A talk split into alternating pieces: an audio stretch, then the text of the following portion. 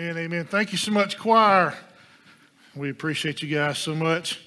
Happy Mother's Day once again. I'll say it one more time for all the mothers in the house. If you got your Bibles or something with your Bible on it, if you don't mind, go ahead and turn to Matthew chapter number 26. Matthew 26. And we're going to hang out there for a little bit this morning.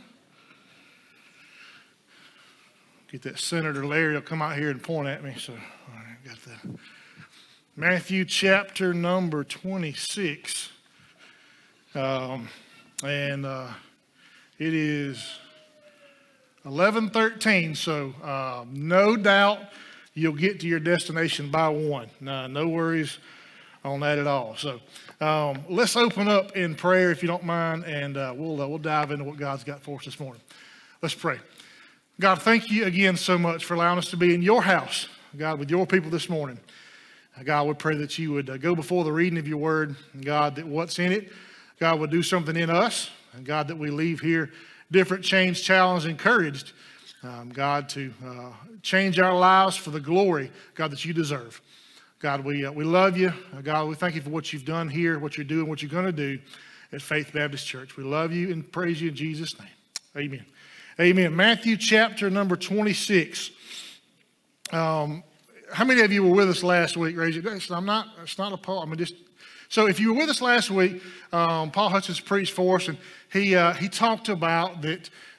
He felt, and his message is called to encourage, not to browbeat or not to beat down with the message. And I echo that. There's a little bit of a caveat with the message this week. It's got a little bit of a hard shell.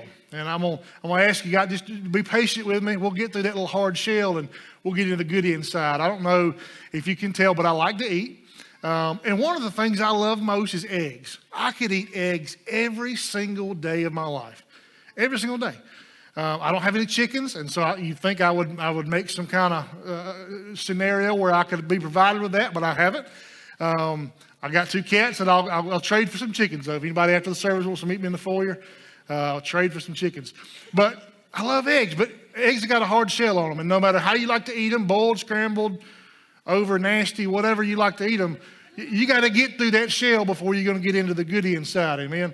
So I'm going to kind of liken that to the message this morning. We got to get through the shell a little bit before we get to that goodie inside. So bear with me, and I promise you that God will give us something this morning that we'll be happy we got. So Matthew chapter 26, we're going to begin reading in verse 20, the Bible says, "Now when the even was come, he sat down with the 12. And as they did eat, he said, Verily I say unto you, that one of you shall betray me. And they were exceedingly sorrowful, and began every one of them to say unto him, Lord, is it I? And he answered and said, He that dippeth his hand with me in the dish, the same shall betray me. The Son of Man goeth as is written of him. But woe unto the man by whom the Son of Man is betrayed.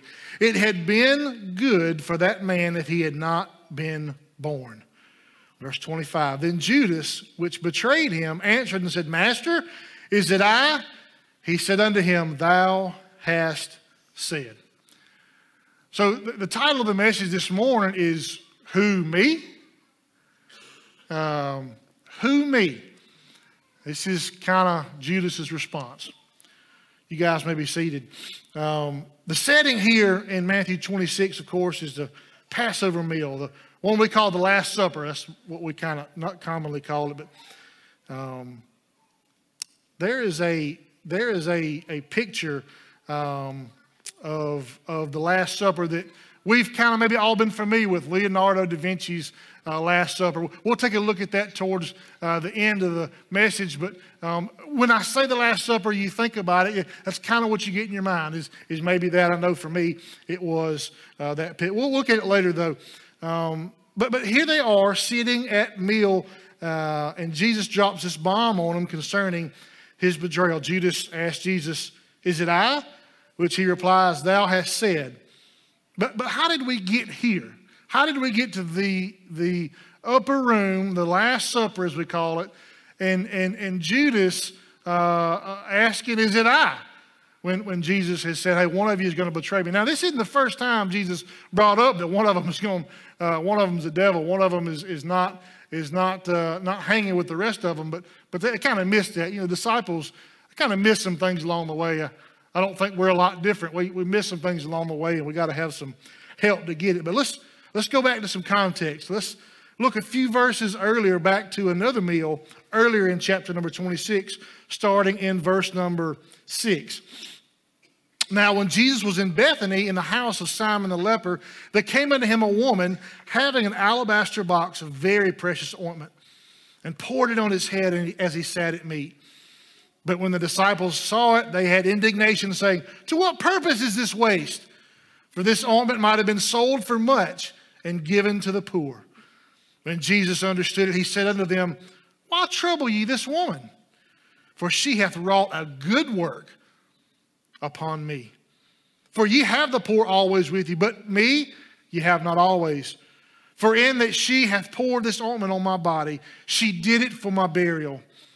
Verily I say unto you, wheresoever this gospel shall be preached in the whole world, there shall also this, that this woman has done, be told of a memorial of her." See, in John's gospel, we're told this woman is Mary who anoints Jesus' body, and it's Judas in particular that's critical of her good work. We won't get into, there's a few different anointings, but if you ever read the Gospels, and I encourage you, do that. If you're reading through the Bible, you'll get there. And if you're a new believer, hey, start with the Gospel of John. Perfect book to get your feet into the Word of God. Or maybe if you never really studied God's Word, maybe you never really devoted yourself to God's Word, hey, start with the book of John. But the Gospels are kind of like this.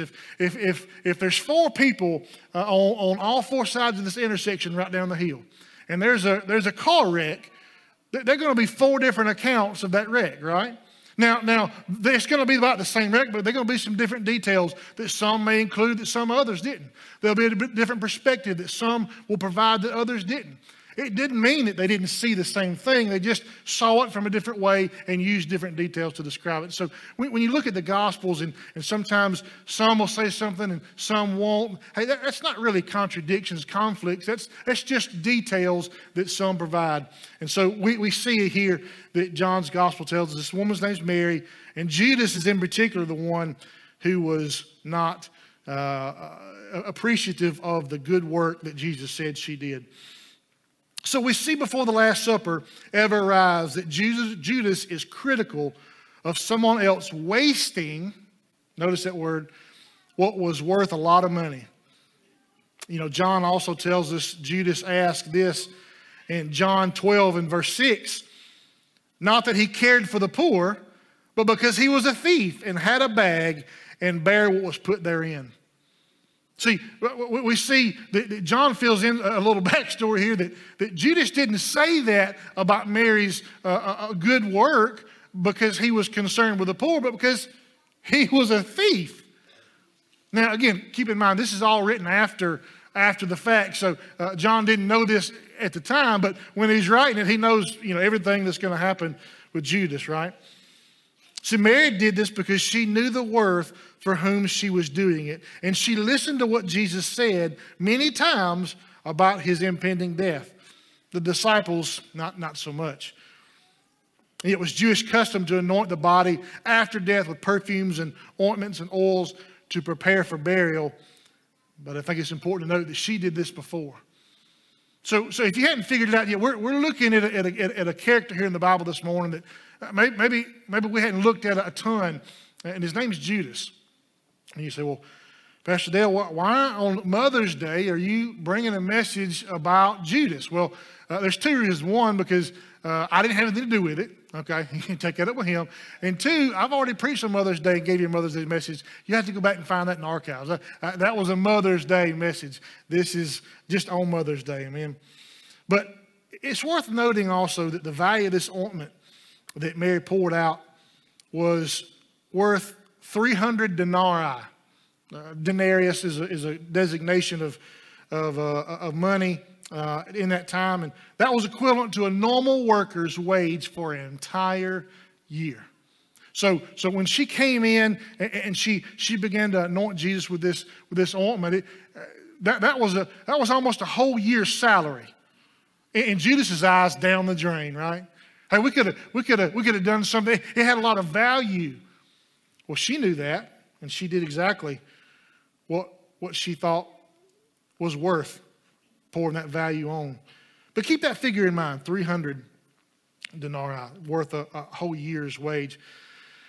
So there's a takeaway we get from this right here. That this lady, she brought some worship because she knew what was worthy of that. And so that's what worship is, when we give something that's worthy of our attention, worthy of our honor, worthy of our praise, worthy. And so she designated Jesus as being worthy. But there are going to be people like Judas here that are going to look at your worship as a waste. There are going to be people who look at your worship as a waste. And this is certainly true here. Remember, John uses strong language about Judas, a thief, after he betrayed Jesus. But Judas, up until this time, showed no signs of concern as to his motives as a disciple. He appears no less sincere in his commitment of Jesus than the rest of the 12. So again, we're reading this after the fact, but Judas hadn't tipped himself off yet as to what he's about to do. And again, you're familiar with the story. You know what he's about to do. And here's takeaway number 2. Being around Jesus and being with Jesus is not the same. Being around Jesus and being with Jesus is not the same. Judas was always around Jesus, but Judas wasn't really with Jesus. And there is a very big difference. So what did Judas do between this meal and the Last Supper? The meal where Mary anoints Jesus and Jesus says, hey, one of you's going to betray me. And Judas says, who, me? What happens in between then? I'm glad you asked. Matthew 26, we're still there. Starting in verse number 14 through 16, it says, then one of the 12, called Judas Iscariot, went unto the chief priests and said unto them, what will you give me? And I will deliver him unto you. And they covenanted with him for 30 pieces of silver. Pause there before we read verse 16. End of verse 15 says, and they covenanted with him for 30 pieces of silver. We'll get back to 16 in just a minute. Judas is trying to get paid. Judas has been with them through all of this, but Judas is looking to get paid. Judas was looking more to get paid by the wolves than to be pardoned by the Lamb. He didn't even have a price for his betrayal. He just said, hey, what will you give me? He went to the chief priest and said, hey, what will you give me for this information? What will you give me if I can get you Jesus? He didn't even have a price. What was 30 pieces of silver even worth then? Best guesses are only a few weeks of wage for the average worker. A few weeks. Mary had given a whole year's worth of salary, and we're talking just a few weeks. Judas said, hey, I'm about to get paid. You want to know what 30 pieces of silver is worth? Look back in Exodus 21 and 32, and we're told if someone's ox gored someone else's slave, they were to pay them. You know how much? 30 pieces of silver. I just happen to have 30 pieces of silver and a little bag in my back pocket. If somebody else's ox gored somebody else's slave, to repay them for the lost work that they would get, they would give them 30 pieces of silver. Judas has sought out and agreed to sell Jesus, the Savior, for the price of a slave. So let's jump back to the Last Supper. When Jesus says, whoever he shares the sop with is the one who will betray him. Judas replies, who, me? Imagine Judas and what he must have been thinking. He knows what Jesus knew. He was with him for the miracles, the healings, the teachings. He knew that Jesus knew what he was thinking. He knew, he just didn't care. He knew, he just didn't care. What would make Judas betray Jesus? Was he displeased with how things were going? You know, they didn't have a bed to sleep on. They were always moving. I mean, it wasn't comfortable. What are we going to eat next? You know, it sounds like a teenager some of you got. What are we going to eat next? When's the next time we eat? But they're always moving, and it's uncomfortable. And was he upset and kind of angered about that? Disgruntled, but they didn't have any consistency? Was he unhappy that Jesus wasn't the real regal king that he was looking for? He hadn't begun to overthrow the powers around him and set up that throne of David that would rule forever. No matter what his reasoning was, Judas knew what Jesus taught. He knew that Jesus knew what Judas was about to do, and he did it anyway. Oh, there's some lessons for us. I hope you listening, because I know for me, I've had the chance to listen to this, and I hope maybe you can take in some of this that I did. But I'd like to submit to you today that there's a good chance that there's some Judases in churches all around the world this morning. Possibly even a few in here. Maybe your name isn't Judas. You don't have a Judas name, which I had never met anybody by the name of Judas, by the way. Maybe you don't have a Judas name, but maybe you have a Judas spirit. I know I probably just offended some of you in here this morning, but ask yourself this. Why is it we always see ourselves as the victim or the victor in the Bible? We don't ever see ourselves as the villain. We read Bible stories, we hear people teach and preach, and hey, victim, oh yeah, that's me. Victim, oh yeah, that's me. Maybe we're David. Yeah, I'm David. I'm not David, I'm too tall to be David. But I'm Joseph. Maybe we're Joshua. Maybe we can see ourselves as Jesus. But maybe we really aren't David. Maybe we're Saul. Maybe we aren't really Joseph. Maybe we're the brothers. Maybe we aren't Joshua. Maybe we're the Canaanites and the Hittites and all the ites. We definitely ain't Jesus. And that might mean we're Judas. Some of y'all just said, when I said we might be Judas, you said, who, me? I keep going back to that. That's what I kept getting out of this. Who, me? But you know what? We're so often delusional about our own selves. I wish I'd have thought about it and I'd have played it for you in my embarrassment. There's a video of me skiing many moons ago. And Holly, I don't know where she's at. She may remember this. There she is. Hey, that's my mother-in-law. There's a video of me skiing, and I remember I had a GoPro on, and I'm like, man, this is going to be a cool shot. And I'm blazing down the mountain, and we were in, West Virginia, probably? Yeah, probably West Virginia. And I'm blazing down the mountain, and I go back and look at that footage after we get back home, and I'm doing some editing, and it looks like I'm walking down the hill. Now, in my mind, I was blazing. I mean, now when you got 300 plus going down the mountain, it feels like you are, but I thought I was blazing, but I was delusional about how well I could ski and about how fast I could move on those skis. We're often delusional about our own selves.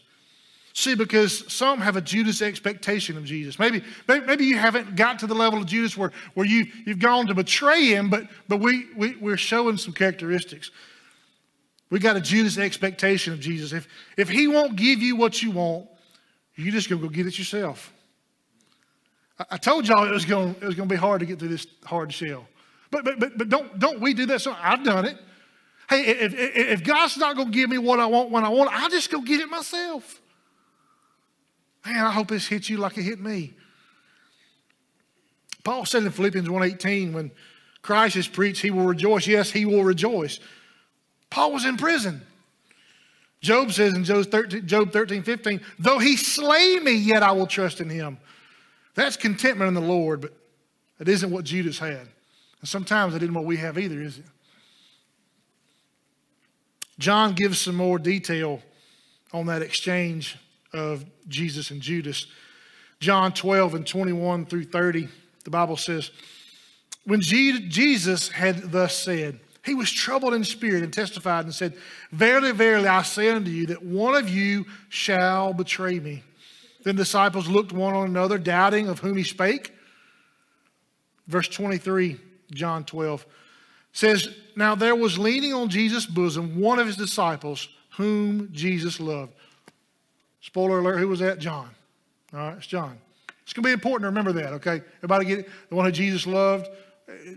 Now, John's writing the book. So, I mean, he's kind of self, but it's okay. It's true. The one who Jesus loved. Verse 24, Simon Peter therefore beckoned to him that he should ask who it should be of whom he spake. Who's going to betray him? Verse 25, he then lying on Jesus' breast said unto him, Lord, who is it? Jesus answered, he it is to whom I shall give a sop when I have dipped it. And when he had dipped the sop, he gave it to Judas Iscariot, the son of Simon. And after the sop, Satan entered into him. Then Jesus said unto him, that thou doest, do quickly. Now no man at the table knew for what intent he spake this unto him. For some of them thought, because Judas had the bag, that Jesus had said unto him, buy those things which we have need of against the feast, or that he should give something to the poor. In verse 30, he then, having received the sop, went immediately out, and it was night. See, no one at the table knew who Jesus was talking about except who? Judas. He's already been working his plan. Again, Judas had not made himself suspect to any others. The whole time Judas was with him. They heard what Jesus said about Judas, about whatever you're going to do, do it quickly. They figured he was just going to get some stuff or give to the poor. Which, remember, Judas mentioned that Jesus' anointing, about they could go give some stuff to the poor with what had been offered, what had been wasted in his opinion. The takeaway right here is, just as Judas was, betrayers are often disguised as believers. So Judas was a spy. We're back to that, who, me? See, how many times do we hear something? We hear, whether it's in here or a Sunday school or somebody that you follow on social media, but you hear a word from them, and especially in here when you can see people, hey, that's good. I hope so-and-so's listening. He's not talking to me. I hope she heard that. I know he's talking about him because I know that. We got that who, me? Judas needs not to go buy more for the Passover or give to the poor, but to pad his pocket. Jesus' response to Judas in Matthew 26 and 25 is the same he gave to Pilate in Matthew 27 and 11. You said it yourself. You have said it. So the same way Jesus responds to Judas when he says, who, me? He says, you said it yourself. It's the same way that he responded to Pilate. When Pilate said, are you a king then? You said it yourself. It's the same language. I want to call your attention to this exchange in the garden where the betrayal actually took place. In Matthew 26, 47 through 49, the end of that chapter, verse 47. And while he yet spake, lo, Judas, one of the 12, came, and with him a great multitude with swords and staves from the chief priests and elders of the people. Now he that betrayed him gave him a sign, saying, whomsoever I shall kiss, that same is he. Hold him fast. And forthwith he came to Jesus and said, Hail, Master, and kissed him. Judas told the chief priests that he would identify Jesus in the garden by kissing him. Which isn't as weird then as it is now, okay? If one of y'all come up to kiss me, it's going to be weird. But it was custom. It was a greeting, okay? I know we read sometimes in the Bible that things don't match, and it wouldn't today. So don't come kiss me when we're done, okay? But this was customary. But not to sell out Jesus, right? So Judas approaches Jesus, calls him Master, and greets him with a kiss. But I want to call your attention to what Judas calls him. Judas calls Jesus Master, the same that he had addressed him before. Rabbi, teacher, master. They're all the same word. There's some dignification with that. It's not just a low-level word. There is some honor in that, but it's master, it's teacher, it's rabbi. It's the same word. But you know what word it isn't? Lord. That last song the choir sang, I didn't have anything to do with that. Call upon the name of the master? No. Teacher? I didn't hear that one. Rabbi? Wasn't on the screen. What? Lord. This is where we're going to see the root of the problem with Judas. He didn't call him Lord. He never did. This is why what is meant to be around Jesus is not the same thing as being with Jesus. Judas was always named at the end of the list of disciples. He always hung towards the back. Sorry for y'all on the back row. He always hung towards the back. He was always there, but he wasn't convinced about Jesus. Are you convinced about Jesus? And again, I told you, it's a hard shell. We're getting to the goodie, I promise. I didn't have nothing to do with this, though, I promise you. I asked the Lord for a nice flowers and stuff to fall out of the ceiling, but here we are, all right? So just bear with me. Because are you convinced about Jesus? Because coming to church with mama, don't do it. Getting baptized, which we're going to have next week. So if you haven't been baptized since you've been saved, call church office. We're going to baptize next week. That's the plug there. But getting baptized, don't do it. Being around spiritual things just won't do it. You have to be convinced. And that's when you'll be convicted. See, Judas saw and knew the way, the truth, and the life. He was around him. He was there. He was there for all the stuff. It wasn't like Judas came in at the end of the ministry of Jesus' earthly ministry and said, hey, I'm just going to tag along. No, that's not what he did. He was there for all of it. He saw, he witnessed, but he still chose the way of destruction. Matthew 7, 13 and 14 says this. Enter ye in the straight gate, for wide is the gate and broad is the way that leadeth to destruction, and many there be which go in through. Because straight is the gate and narrow is the way which leadeth unto life, and few there be that find it. 13 says, wide is the gate and broad is the way that leadeth to destruction. Let me tell you something that I learned about that word destruction in 13 there. Is this the same word that Judas used about Mary's anointing back in Matthew 4 and Matthew 26? That it was a waste. The waste and the destruction is the same word. Man. That's what Judas accused Mary of doing. Squandering a resource. Waste. He thinks, why would you waste this valuable resource on Jesus? See, it wasn't that Judas had some mental block he just couldn't pass. He just didn't see the value and the worth that was sitting in front of him. Now let's look ahead to Matthew 27, starting in verse 3. We're getting to the goodie, y'all, I promise. Then Judas, which had betrayed him, when he saw that he was condemned, repented himself and brought again the 30 pieces of silver to the chief priests and the elders. I'm going to pause right there.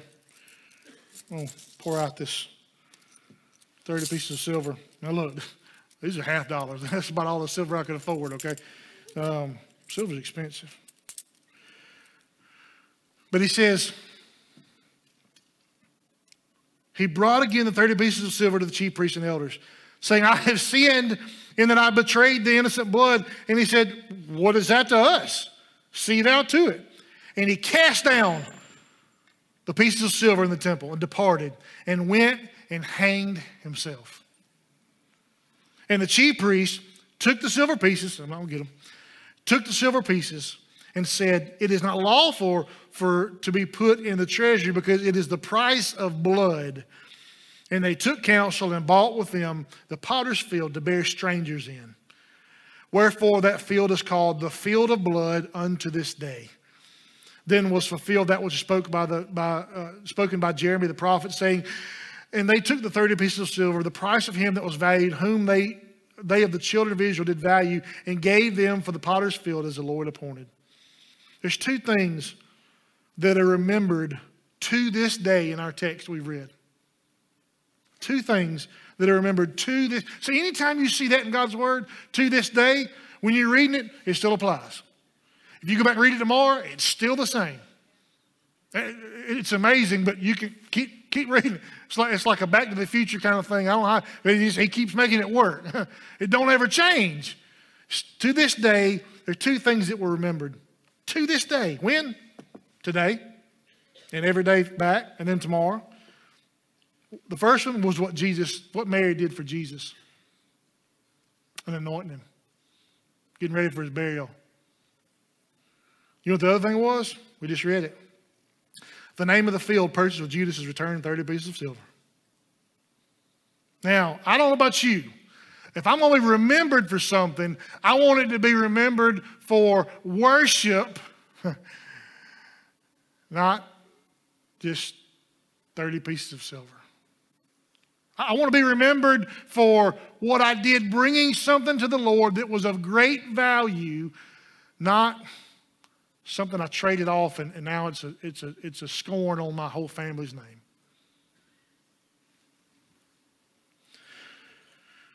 It kind of reminds you that what shall it profit a man if he gain the whole world and lose his own soul? Judas went and hanged himself. Perhaps he didn't think they'd really kill Jesus when he turned them over. Perhaps he thought it would push Jesus to be the regal king that Judas had wanted him to be. Whatever he thought would happen, when seeing what did happen, the Bible says in verse 3 of chapter 27 that Judas repented. Y'all read it. Through verse 3, Matthew 27, verse 3 back up, Miss Frida. I threw a little curveball. Look, she's ready. It says, which betrayed him when he saw that he was condemned, repented himself. He said, well, Pastor Dale, look. I mean, he's repented. Except you gotta go back and dig a little deep. A little deeper than just surface level. That word repented is not the same word as repent and turning from our sin. The word here in the Greek in chapter 27 and verse 3 is metelemeloi. You say, I don't know how to say that. I don't either. But I got close. But it don't matter how it's said, but what does it mean? See, it's not the other repent, which is metanoia, but this word in chapter 27 and verse 3 means to feel sad about or regret. The other Greek word for repent is to change one's life based on complete change of attitude and thought concerning sin and righteousness. Here was Judas's problem. He was always around Jesus, but he wasn't with him. He always called him something other than the Lord because he wasn't convinced about Jesus. And when it finally got down to a place where something could be done, he felt bad about it. He regretted it. He got caught, but he didn't turn from his sin. There's a difference, y'all. See, my kids feel bad about stuff when they get caught. Nathan, did you clean your room? Yeah. And Mama looks under that bed, and hey, oh, Mama comes out, and she's ready to fire off.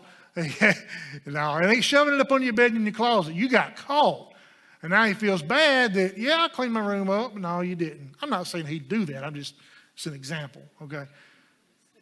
So our kids feel bad. Your kids feel bad. We feel bad when we get caught about something. That's regret. That's not true repentance, is it? Now, this is a real silver coin. It's 1 ounce. And this is what Judas saw. While he was with Jesus, even after he went and met with the chief priest and, hey, what will you give me, 30 pieces? Man, that's perfect. This is what Judas saw. When he sat at the Last Supper, that Passover Seder, and Judas is sitting there, and he's looking at Jesus, and he's listening to Jesus, and he's seeing what he's doing, and this is what he sees. Judas chose something shiny over the Savior. See, this is how Satan works. He'll He'll give you something shiny for the Savior. He'll let you trade it off. He'll be glad to. Here's the takeaway. When the enemy pays you, he always gets a better deal. So when we find ourselves beginning to kind of wander into some waters that, I don't know if I should do that. No. It's when we've made our minds up, like Judas had. I'm going to hear it and I'm going to do it anyway. I'm going to come to church. I may be in church every week, every Sunday, but I'm going to go live however I want to live the rest of the week. Hey, you're trading something shiny for the Savior, I'm telling you. I've been there, done that.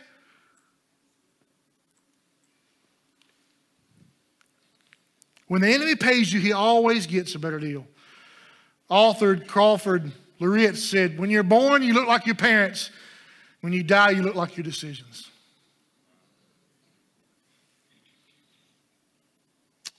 Here's the good stuff. I told you it was coming. Guys, I've asked a few guys to come help me with some tables. They're going to bring some tables out, and I'm going to move some stuff around so there is some room. This is the goodie, all right? This is when you get to the inside and it gets good, okay?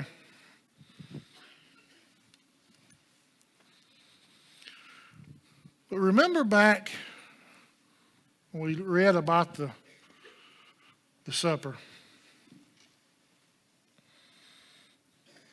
The Jews in the first century had adopted, I'll move this way over here out of the way. I want everybody to be able to see. The Jews in the first century had adopted a table that was used by the Romans. You're right, there's good. That was used by the Romans called the triclinium. And the other two in there.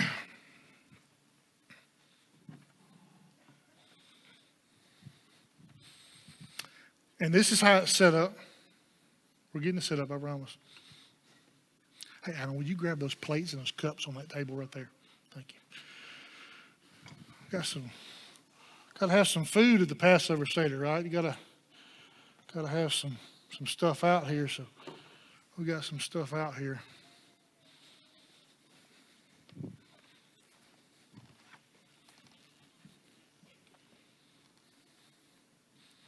Perfect. Thank you, guys. Y'all give these guys a round of applause. They are fantastic helpers. Fantastic. Uh-oh. Don't spill the beans. So the table they used was the Roman triclinium, and there's different versions of it, different setups, but from the best that we can tell, this is, I better do this, I can't do math. This is probably most likely the setup that would have been present at what we call the Last Supper. There were 3 on the one side, 3 on the other side, and 6 on the back. Now,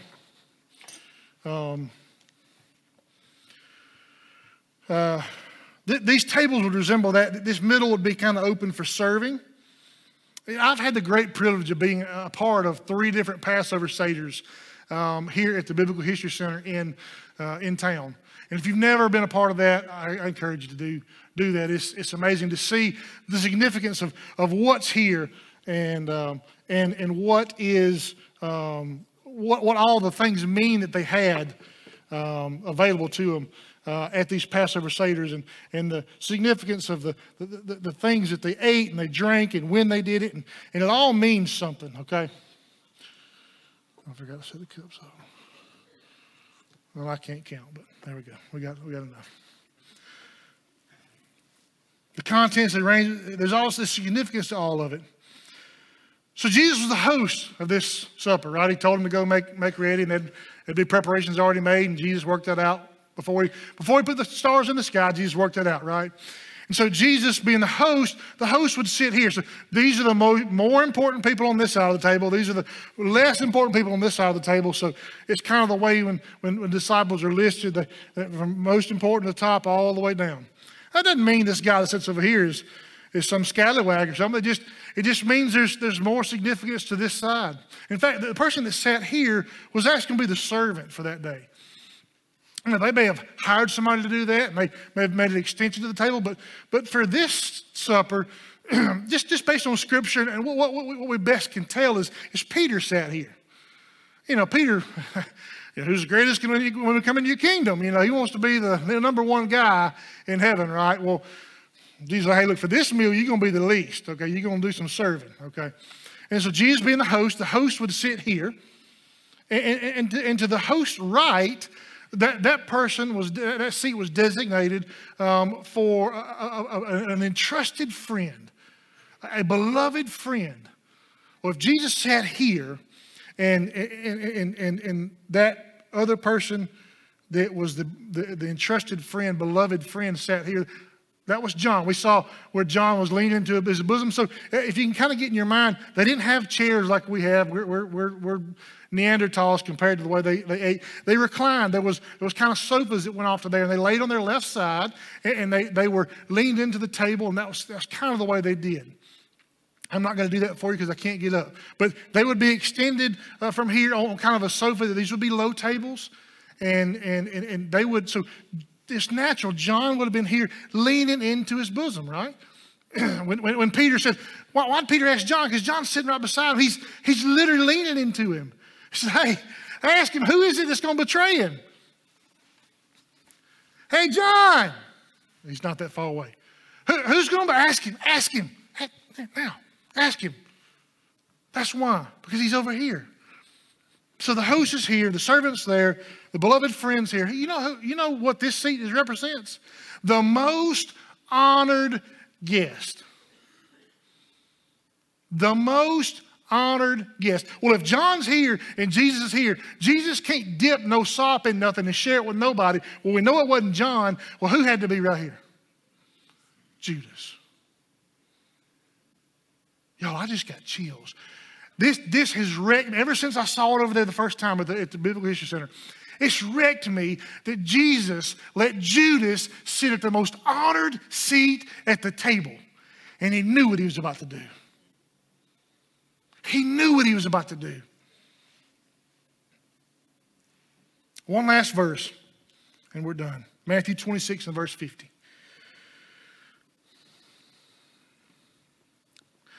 And when Jesus said unto him, friend, wherefore art thou come? Then came they and laid hands on Jesus and took him. And Jesus said to Judas, friend. Y'all, he called him friend. He knew what he was about to do. That friend is his comrade. It's hey, we're arm in arm in this, man. And he calls him friend, knowing he's about to betray him just a few minutes after he says this. Because what had happened at this supper? Judas washed the disciples' feet. You know who was there? Judas. Jesus washed Judas' feet. The job of a servant. Not only that, but Jesus broke the bread and shared the wine with him. This is what they did. Not only did Jesus allow Judas, his betrayer, to sit at the most honored guest at the Passover, but Jesus calls him, while he's being betrayed, friend. And here's where the goodie is, y'all. David Platt said this in our study in Jonah of Secret Church a few weeks ago. This is where the goodie is for us. If no matter what capacity we are or have been Judas, this is where it gets good for us, because my capacity to sin is never greater than his capacity to forgive.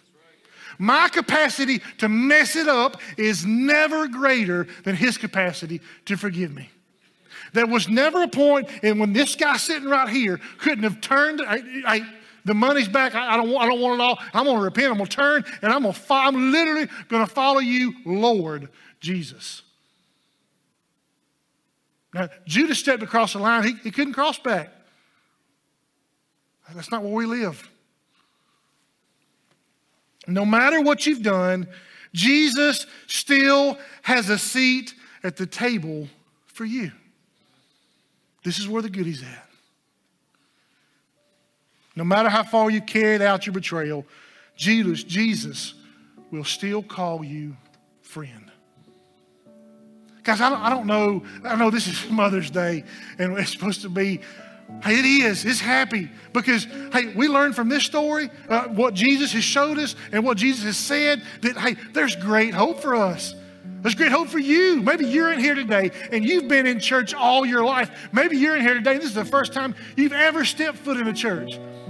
The same grace applies. Is that there's no sin greater than his capacity to forgive.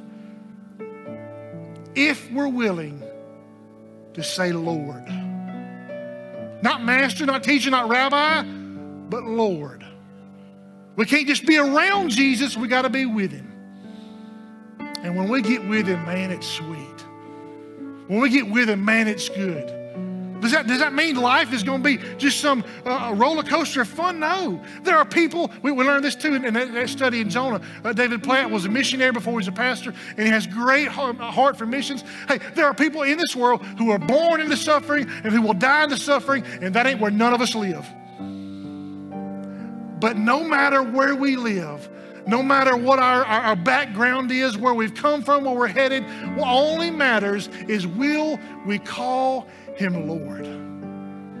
Because he's already got a seat at the table and saying, friend, come.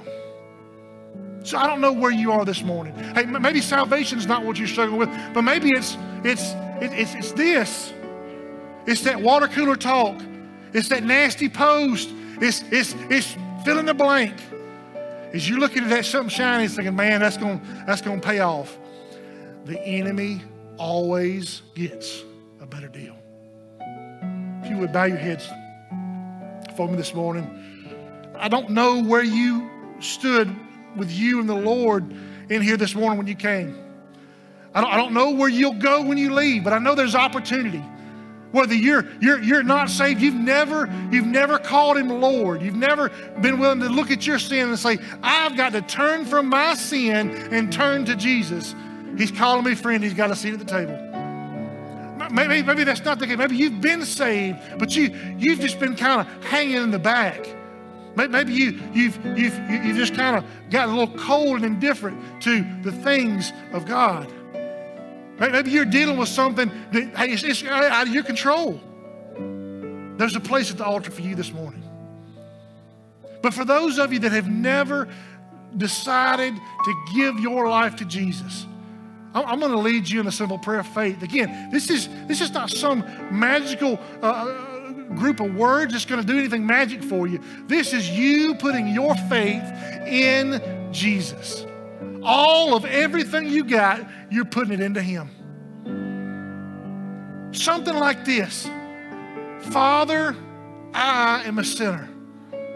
The Bible says we've all sinned to come short of the glory of God. There are none righteous, no, not one. We can't earn our way in. But Jesus will forgive our way into heaven. Father, I'm a sinner. I believe in Jesus. I believe he died on the cross, was buried, and rose 3 days later. Jesus, I ask you to forgive me of my sin, to save my soul, and to be the Lord of my life. I'm not looking, I'm the only one looking actually. Nobody else is looking around. But if you prayed that, something like that from your heart to God this morning, slip your hand up and down real quick. Up and down real quick. Only me looking, I promise. Amen. They're gonna sing a song. And if God has moved you to do something in your life today, to maybe really step out and follow like you never have before. I don't want to be a Judas. I don't want to have a Judas view of Jesus. I don't want to keep chasing after what I want if God won't give it to me. I want to get what God wants when he wants it, or I won't have it. Whatever that looks like, the altar's open. They're going to sing a song. It's entitled Judas. They're going to sing it one time. It's an invitation to you. But I want you to listen to the words of this song. They're going to sing it now.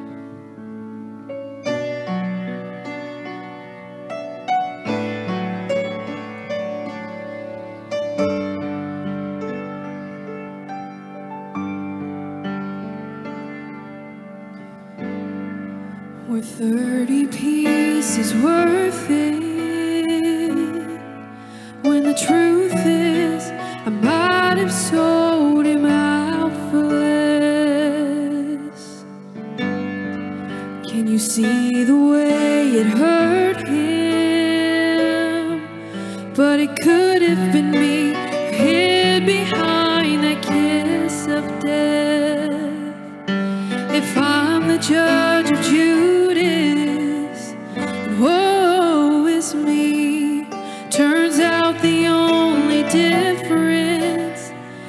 that I believe if he could love a traitor, a liar and a faker, if he could break the bread and share the wine, if the humble-hearted Savior could wash the feet of his betrayer, then surely he could love a heart like mine.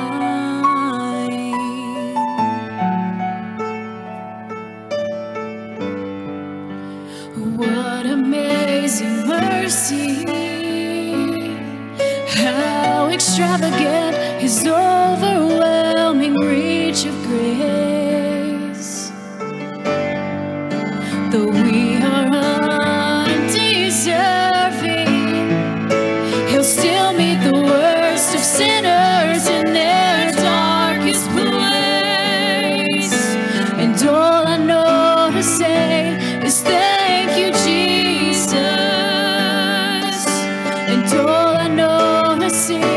It's hallelujah.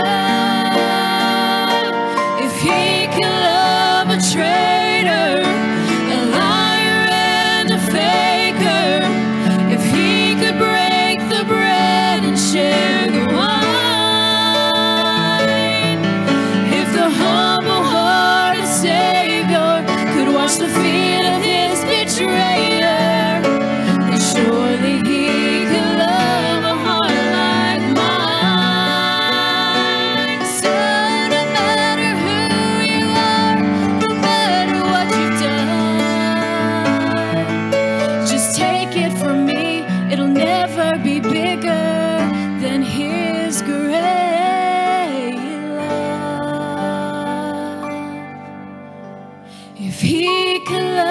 A traitor, a liar and a faker, if he could break the bread and share the wine, if the humble-hearted Savior could wash the feet of his betrayer, surely he could love a heart.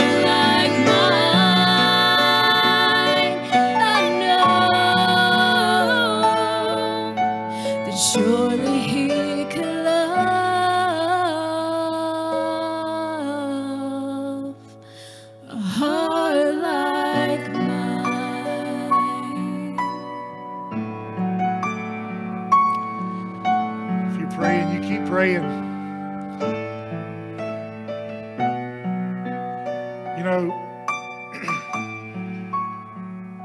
song, the first time I heard that song, it wasn't Joseph Habernick who sang it. It was a couple sisters on YouTube. And I remember sitting in my living room late at night, being wrecked by that idea that, hey, I might have sold him out for less. But he loved me, and he called me friend, and he gave me a seat at the table. Now, I don't care where I've come, but I know where I'm going, and that's enough for me. To have a Jesus that loves me like that. But what I can't do is I can't just keep it all in. I can't just hoard it to myself. If he's given me a seat and called me friend, I got to tell somebody. Hey, you don't have to know the Bible front to back to tell nobody what he's done for you. So do it. We'll talk about the weather, ball games, fishing. We'll talk about it all. Hey, let me just tell you about my Jesus, what he did for me.